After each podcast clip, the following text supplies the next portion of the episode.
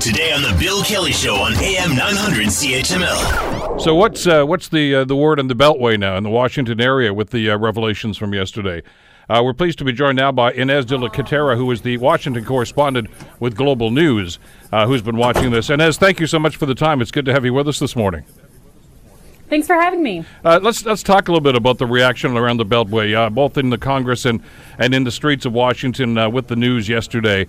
Uh, if people were waiting with these indictments to see a smoking gun, they didn't really see that, but there seems to be maybe maybe a path towards uh, some more substantive uh, evidence going on here. What what what was your read on that?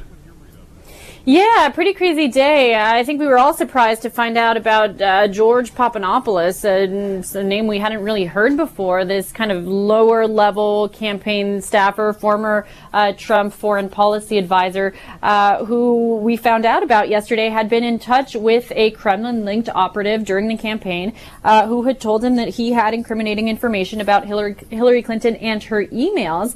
Uh, and from there, Papadopoulos then offered to, uh, or got in touch with Trump, the Trump campaign, offering to set up a meeting with Russian leadership. We also know that the Trump campaign encouraged him to take meetings with Russian leadership. So I think that was the most explosive news, in that it provides the clearest evidence yet of uh, someone within the Trump campaign uh, who was at least willing to uh, meet with Russians and possibly work with Russians. Um, so that that you know was very interesting. The, the Paul Manafort and Rick Gates indictments were, of course, very interesting, but um, we kind of expected those. We knew that indictments were coming, that arrests were going to be made. When it comes to Manafort and Gates, their indictments had to do mostly with their business dealings mm-hmm. abroad. Uh, that's not to say that it doesn't have to do with Russia. Ultimately, we'll follow the money and see where that leads. Um, but as of now, there doesn't seem to be a smoking gun there when it comes to Manafort and Gates. Except that you don't know what Manafort knows, and and uh, you know, faced with what we're told many years in prison. Uh, the guy's what 68, 69 years old. I mean, he may want to cut a deal and just say, "Look, you know, here's something I can give you." We don't know where that's going yet, but I guess it does raise some more questions, though, doesn't it? And as about about maybe who else Mueller has talked to. I mean, when Papadopoulos comes out, I don't think anybody expected that announcement yesterday and and we know that he's been working now with the special investigator and their staff for some time now. Uh, I guess you people in the White House right now have to be wondering, well, who else has Mueller got under his wing right now that we don't know about?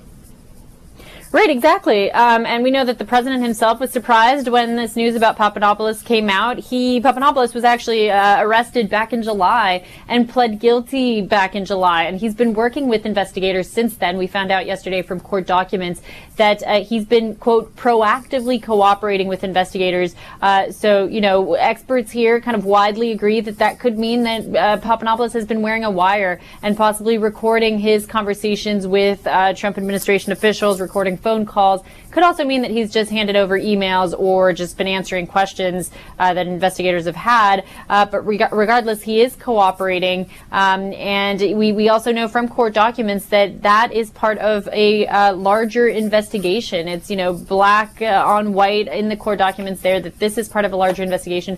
So, yeah, there, there is likely to be a lot more coming out of this. I remember when the news first broke over the weekend that uh, um, someone was going to be indicted and, and possibly arrested. Uh, there was speculation that maybe this would be a smaller fish that Mueller was going after as part of a strategy to then catch bigger fish, and that certainly seems to be what's going on now. The reaction in uh, in the Congress uh, and on Capitol Hill I found was interesting too. The, you, have heard obviously in Washington the, the, rumors that, that Trump may try to shut this thing down, cut the funding to Mueller's investigation, maybe even fire Mueller, not unlike what Nixon did with Archibald Cox. Uh, but some of the, the most harsh, uh, I guess, responses I've heard from that have actually come from Republicans, Mitch McConnell and Lindsey Graham, that said that uh, I think the, the phrase that Graham used was they'll be hell to pay if Trump tries to do that. Yeah, they're starting to speak out, which is something I think a lot of people here in D.C. have been calling for, saying that, you know, Republicans and Democrats alike need to uh, say that they will take action if Mueller is fired. Uh, important to note that the White House did say yesterday that it doesn't plan to fire Mueller at this time. Uh, you had Kelly as well, uh, General Kelly, White House Chief of Staff, saying that, um, you know, they're going to try and let this play out. Uh, but it is a concern. It's something, you mean, uh, Trump fired James Comey, right? So it is a concern that he might, and, and he's so unpredictable that you You never know what could happen, what's going through his mind. We know that he's seething right now, that he was, you know, furious watching this unfold yesterday, that he expected Manafort and, and Gates to be indicted, but had no idea that this Papadopoulos thing was coming. Um, and he's been taking to Twitter to voice his frustration and trying to put distance between himself uh, and Manafort and, and Pap- uh, Papadopoulos. So, you know, unpredictable president. We'll see what happens. But uh, yeah, a lot of concern there that he, he may try and get rid of Mueller, even if the White House right now says that that's not part of the plan. Well, it uh, seems to be changing by the minute. We'll be watching for your reports later on on Global News Course, Global National at 6.30 tonight. Ines, thanks so much for the time today. Great talking with you. Thank you. Take care. Ines de la of course, Washington correspondent for Global News. Uh, she and Jackson Proskow, who, of course, are down in the nation's capital in Washington, uh, certainly uh, running from place to place right now, trying to stay atop of this stuff. And uh, as soon as they give us uh, some of the more uh, prevalent details and uh, relevant details to what's going on, we'll certainly pass those on to you. Want to hear more? Download the podcast on iTunes or Google Play and listen to The Bill Kelly Show weekdays from 9 to noon on AM 900 CHML.